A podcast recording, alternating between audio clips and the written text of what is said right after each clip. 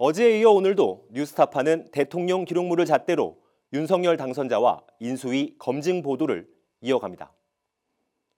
뉴스타파는 이동관, 김은혜 등 윤석열 인수위에 포진해 있는 인사들이 이명박 정권 시절 어떻게 언론을 통제하고 장악했는지 생생하게 증명하는 대통령 기록물을 찾아냈습니다. 이들 기록물을 보면 당시 청와대가 정권에 불리한 기사는 철저히 막고 대통령 부인의 보도는 키우는 등 방송을 정권의 감시견이 아닌 일종의 애완견처럼 취급해온 사실을 확인할 수 있습니다. 이런 언론 통제의 중심엔 이동관 특별고문과 김은혜 의원이 있었습니다. 그리고 이들이 윤 당선자와 함께 권력의 핵심으로 돌아오고 있습니다. 그들이 YTN 등 보도 채널을 대상으로 저지른 언론 통제의 실체를 처음으로 폭로합니다.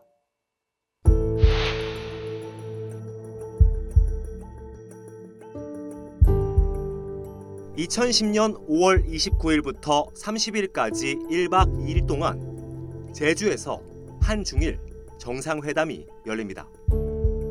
네, 지난 주말 제주에서 열린 한일 중 3국 정상회의에서는 천안함 사태에 대한 공조 방안이 논의됐습니다. 두 달 전 일어난 천안함 사건을 놓고 한중일 새 정상은 대응 방안을 논의합니다. 당시 이명박 정부는 새 나라 정상이 적절한 대처에 협의했다며 회담에 성과가 있었다고 발표합니다. 한반도의 번영과 평화라는 궁극적인 목표를 달성하기 위해서도 국내 언론도 정부의 발표를 그대로 받아 회담은 성공적이었다고 보도했습니다. 하지만 AP통신, 로이터, BBC 등 외신의 보도는 달랐습니다. 한국 정부가 중국을 설득하는 데 실패했으며 구체적 성과도 없이 회담이 끝났다고 평가했습니다. 이런 외신 보도를 YTN과 MBN은 5월 31일 아침부터 주요 뉴스로 보도하기 시작했습니다. 중국이 북한을 비난하도록 압박했지만 이를 이끌어내는 데 실패했다고 보도했습니다. 그러자 청와대가 제동을 걸었습니다. YTN과 MBN이 더 이상 외신 인용 보도를 내보내지 말라는 조치였습니다. 그날 청와대 홍보수석실이 만든 문서에 이런 언론 통제가 생생하게 기록돼 있습니다. 2010년 5월 31일 청와대 홍보수석실이 생산한 문서 그날 아침 YTN과 MBN이 보도한 기사 내용을 정리하고 있습니다. 그런데 문서 하단 문제 내용과 조치 결과가 보입니다. 청와대는 YTN과 MBN의 문제 보도 내용을 공통 지적하는데 AFP, AP, BBC, NHK, 외신의 부정적 반응 보도라고 적었습니다. 그리고 그에 대한 조치 결과로 오전 10시 이후부터 해당 기사 비보도라고 적었습니다.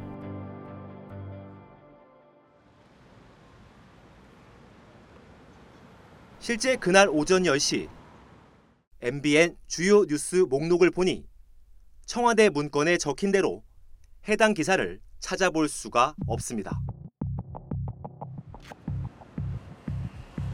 YTN도 마찬가지입니다.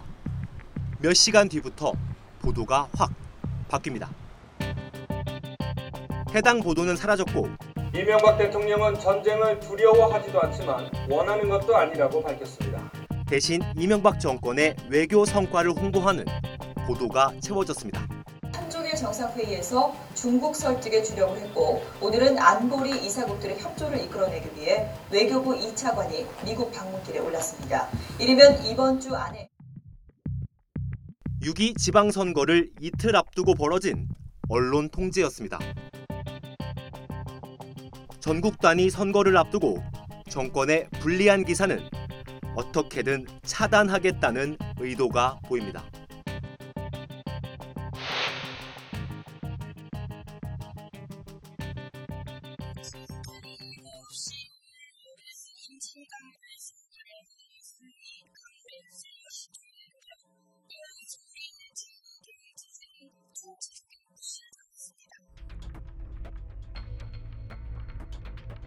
북한은 남측의 예고 없이 댐을 열어 방류했고 우리 국민 6명이 숨졌습니다.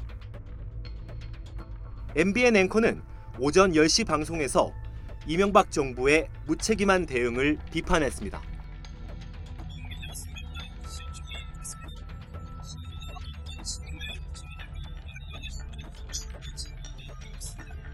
이 보도 역시 청와대의 심기를 건드렸습니다. 보도가 나간 그날 2009년 9월 7일 청와대 홍보수석실이 작성한 오전 방송 모니터 이명박 정부의 책임을 지적하는 MBN 앵커 멘트를 문제 내용이라고 말합니다.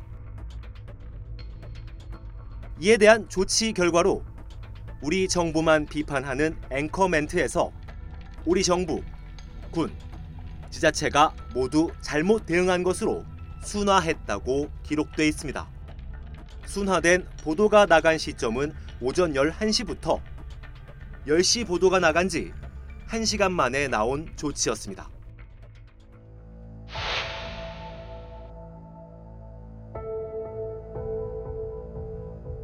(2011년 9월 29일) 이명박 대통령이 부산을 방문합니다.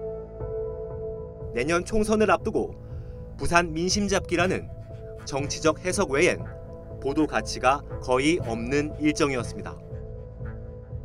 YTN과 MBN은 단신 처리도 하지 않았습니다. 그러자 청와대 대변인실이 나섰습니다. 모니터 특이 사항에 VIP, 즉 대통령의 부산 방문 관련 YTN과 MBN 보도 없음이라고 굵은 글씨로 표시했습니다. 이후 어떻게 됐을까?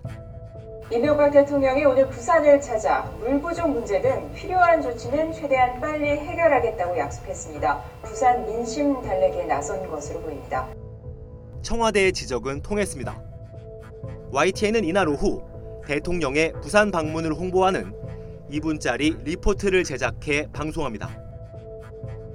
비슷한 시각 MBN도 홍보성 리포트를 내보냅니다. 이명박 대통령이 임기 중에 부산의 물 부족 문제를 해결하겠다고 약속했습니다.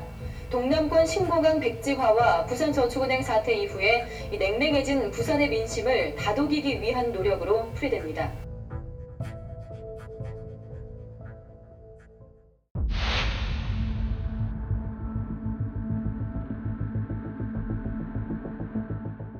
(2011년 10월 7일) 대통령의 부인 김윤옥 씨가 승명여대에서 열린 행사에 다녀갑니다. 특별할 것 없는 일정이었습니다. 대통령 부인 김윤옥 여사는 오늘 오전 숙명여대 100주년 기념관에서 열린 KTV 정도만 보도했을 뿐 대다수 주류 언론은 보도하지 않았습니다. MBN은 단신 처리했고 YTN은 기사를 쓰지 않았습니다. 청와대에 조치가 나왔습니다. 청와대가 작성한 모니터 특이사항 김윤옥 여사님 아시아 아프리카 여성 국제 컨퍼런스 관련 미 보도라고 썼습니다. 몇 시간 후 YTN은 김윤옥 씨의 컨퍼런스 참석과 발언을 담은 방송을 내보냈습니다. 이명박 대통령 부인 김일홍 여사는 아시아와 아프리카 여성들이 충분한 교육 기회를 이런 일 한두 번이 아니었습니다. 김윤옥 씨의 국내 행사 보도 일주일 뒤인 2011년 10월 14일 이명박 대통령은 부인 김윤옥 씨와 미국을 방문합니다. 당시 홍보수석실 산하 대변인실이 작성한 문건 어김없이 모니터 특이사항이 등장합니다. VIP 즉 대통령 미 의회 연설 관련 YTN, MBN 4시간 보도라고 써 있습니다. 여기까진 괜찮습니다. 그런데 그 다음 줄 김윤옥 씨 일정을 보도하지 않은 게 화근이었습니다. 여사님 미 공립학교 방문 관련 YTN 16시 보도, MBN 미보도 라고 지적받습니다. 이명박 대통령과 함께 미국을 국빈 방문하고 있는 김일홍 여사가 실제 YTN은 김윤옥 씨가 미셸 오바마의 초청으로 미 공립학교를 방문한 사실을 보도했습니다.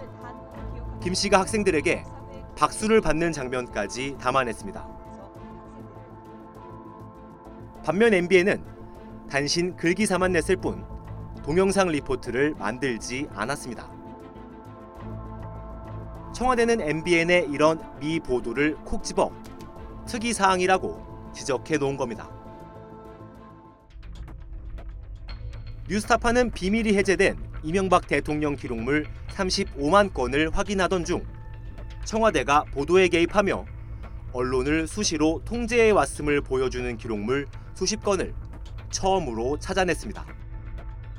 YTN과 MBN 등 전문 보도 채널이 청와대의 개입과 통제 대상이었습니다.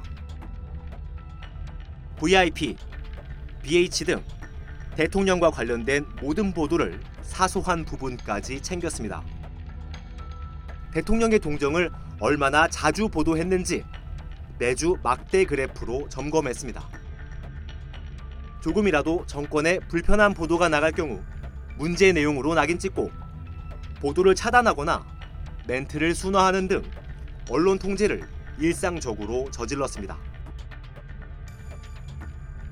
1980년대 전두환 독재 시절 보도 지침을 방불케 합니다.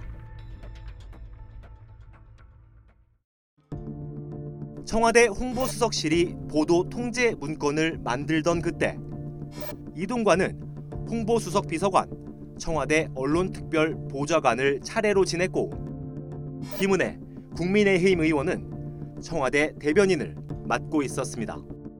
두 사람은 지난 3월 나란히 윤석열 인수위에 합류했고 인수위 대변인과 특별고문에 임명됐습니다. 두 사람만이 아닙니다. 언론 통제 문건이 만들어지던 당시에 청와대 춘추관장을 거쳐 청와대 대변인을 지낸 박정아 씨. 이번 대선에서 윤석열 선대위 수석 공보 부단장을 맡았습니다. 박 씨와 함께 청와대 춘추관실 행정관을 지낸 최성영 씨. 역시 윤석열 캠프에 참여했고 인수위 사회복지문화분과 전문위원회 발탁됐습니다. 이명박 정권에서 언론 장악에 연루된 여러 명의 인사들이 윤석열 당선자 주변에 포진해 있습니다. 이들이 권력을 쥐던 시절 언론을 대통령과 그의 가족을 위한 홍보 도구로 전락시킨 사실이 분명하게 드러났지만 사과는커녕 어떤 책임도 지려하지 않습니다. 일부 인사는 방송 보도에 대한 일상적인 수준의 모니터였을 뿐 방송사에 압력을 넣거나 보도를 요청한 사실이 없다고 주장했습니다. 아니 보도 요청은 지금 왜곡해서 말씀하시는 거고 그거는 방송사에 대해서 그럴 수 있는 거지. 뉴스 밸류에 따라서 저녁 뉴스에 낼 수도 있는 거고 아침 뉴스에 낼 수도 있는 거고 그런 거지. 그 사이에 뭐 내가 어디 압력을 넣었다 뭐 이런 건 모르지만.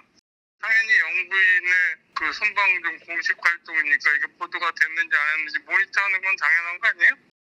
왜 지금 문재인 정부에서는 영부인이 외교 순방하는데 굉장히 뭐라고 해야 되나 그 큰 역할 하신다고 하잖아요. 지금 건 갖고는 내가 뭐 말씀드릴 게 없을 것 같아요. 뉴스타파는 이동관 특별고문 등에게 당시 언론 통제 행위가 법적 도덕적으로 문제는 없다고 생각하는지 현재는 어떤 입장인지 거듭 물었지만 뭐 특별히 더 밝힐 입장이 없어요. 그러면 이것만 하나 여쭤볼게요. 네, 됐어요. 자 이제 그저 그러니까 저 저는 뭐 더 거기 응답할 뭐저 적이 없으니까 언론 통제 의혹의 당사자인 이명박 정권 인사들을 대거 영입한 이유가 무엇인지 인수위 측에도 물었지만 아무런 답변도 듣지 못했습니다. 뉴스타파는 이명박 정권 시절 고위 공직자들이 저지른 언론 통제의 증거인 대통령 기록물을 홈페이지에 공개합니다. 뉴스타파 강현석입니다.